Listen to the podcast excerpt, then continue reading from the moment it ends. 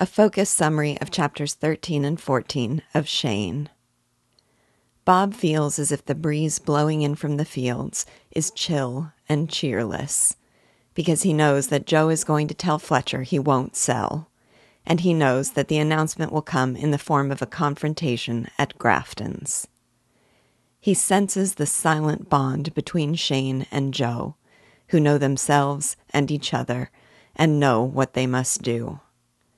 Marion and Bob are gripped with feelings of anxiety and loneliness as the sun drives down the afternoon sky and the inevitable conflict grows closer.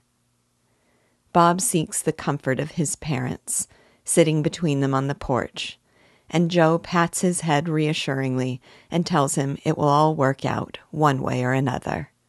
Fletcher will be defeated, and if anything happens to Joe, he knows at least that his family will be in better hands than his own.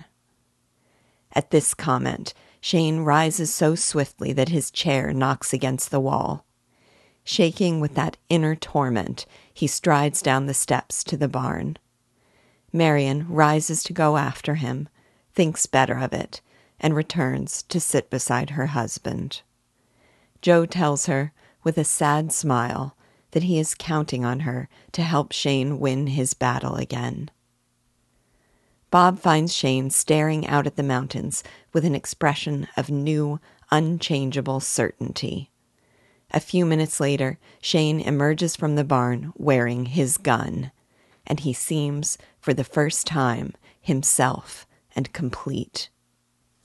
Approaching Joe and Marion, he tells them to feed Bob his supper because he has some business to attend to in town.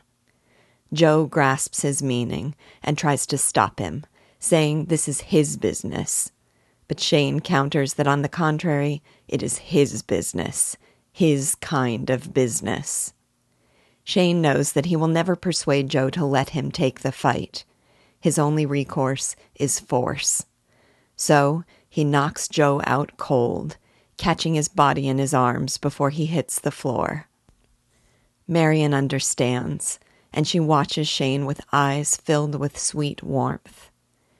Shane says to tell Joe no man need be ashamed of being beaten by Shane, and she says she doesn't need to tell him because he already knows. As Shane moves toward the door, Marion feels compelled to ask him one last question. Is he doing this just for her? He looks her in the eye and asks, Could I separate you in my mind and afterwards be a man? He's doing this for their family.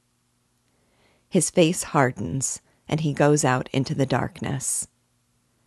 Bob slips out into the night to follow Shane.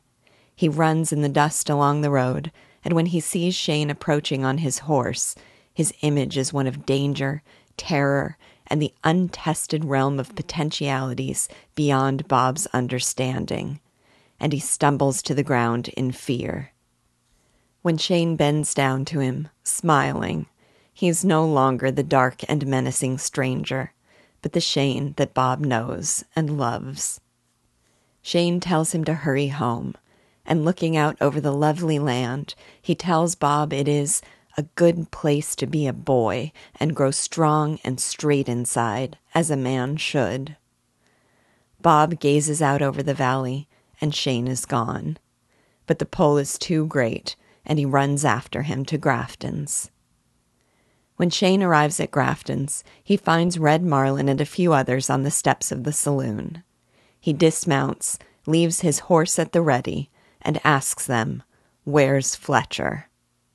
They point inside the saloon. Bob takes his perch inside the store so he can watch what happens. The saloon is crowded with men drinking at the bar and playing poker at the tables. One spot at a poker table sits empty, with a half smoked cigar still burning. Red Marlin slips into the seat and takes up the cigar in a pretense that it was his. Shane searches the room and sees first Wilson and then Chris.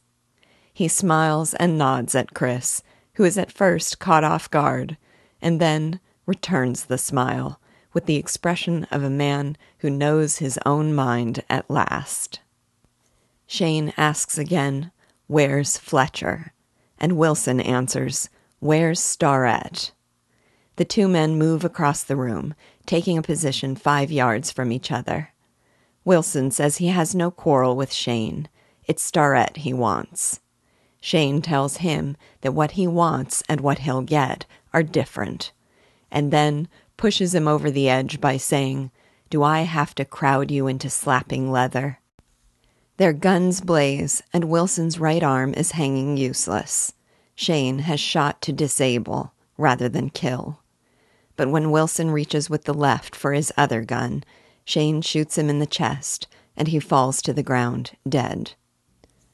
Then Shane murmurs to himself, from the depths of sadness, I gave him his chance. Bob notices a spot of blood widening above Shane's belt. A moment later, a shot is heard from the back of the room. In a single flashing instant, Shane turns and shoots Fletcher in the act of aiming his second shot. He falls dead from his place on the balcony. In the silence that follows, Shane tells them that that finishes it. And revived with a surge of power, he moves toward the door. He tells them all that he will be riding away, and not one of them will follow. Only Bob dashes to the door, desperate to ask Shane a question. If he were in practice, could Wilson have hit him? Shane, seeing the need in Bob for an unspotted hero, says he'd never have cleared the holster. He tells Bob a man is what he is, and there's no breaking the mold. He tried, but there's no going back from a killing. He tells Bob to go home and grow strong and straight and take care of his parents. Then he rides away, merging into the shadows on the horizon. Mr. Weir takes Bob home.